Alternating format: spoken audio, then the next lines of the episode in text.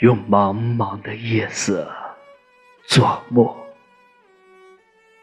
用疮痍的土地作纸，在鸦片战争的硝烟之后，是谁写下的两个字？中国。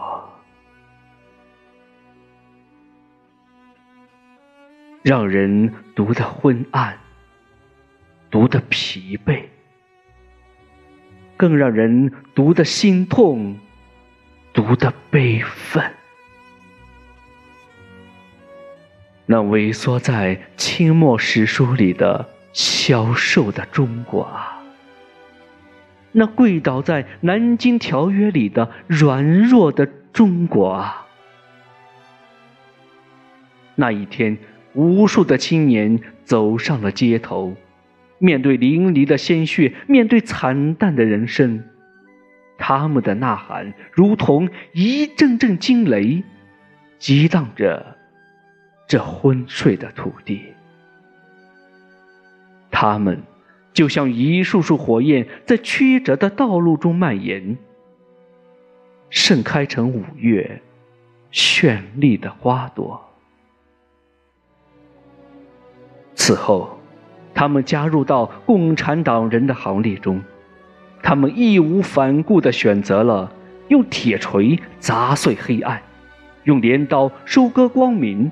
他们走过慢道，他们越过雄关，他们驰骋疆场，他们英勇杀敌。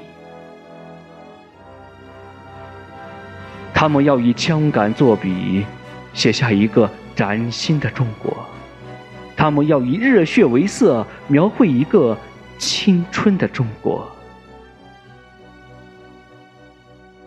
许多年后的今天，当我的目光穿越历史的峰峦，我依然可以感受到他们的呼吸。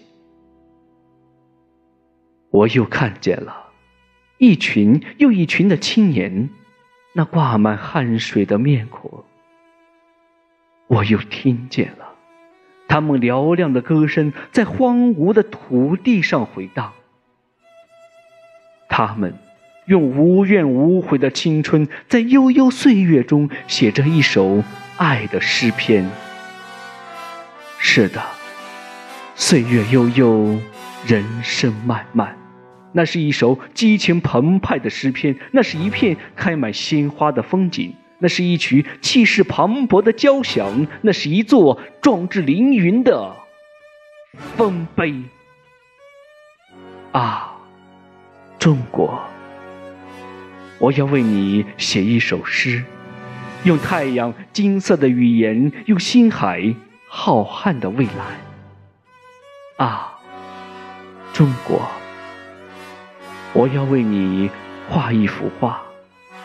用春天百花的色彩，用五星红旗的光芒。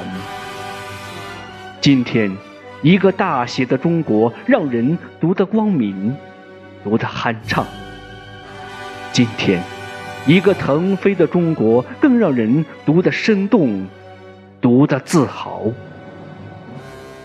这就是在世界的东方喷薄而出的。希望的中国，这就是在中国共产党领导下的辉煌的中国，这就是我们的青春中国。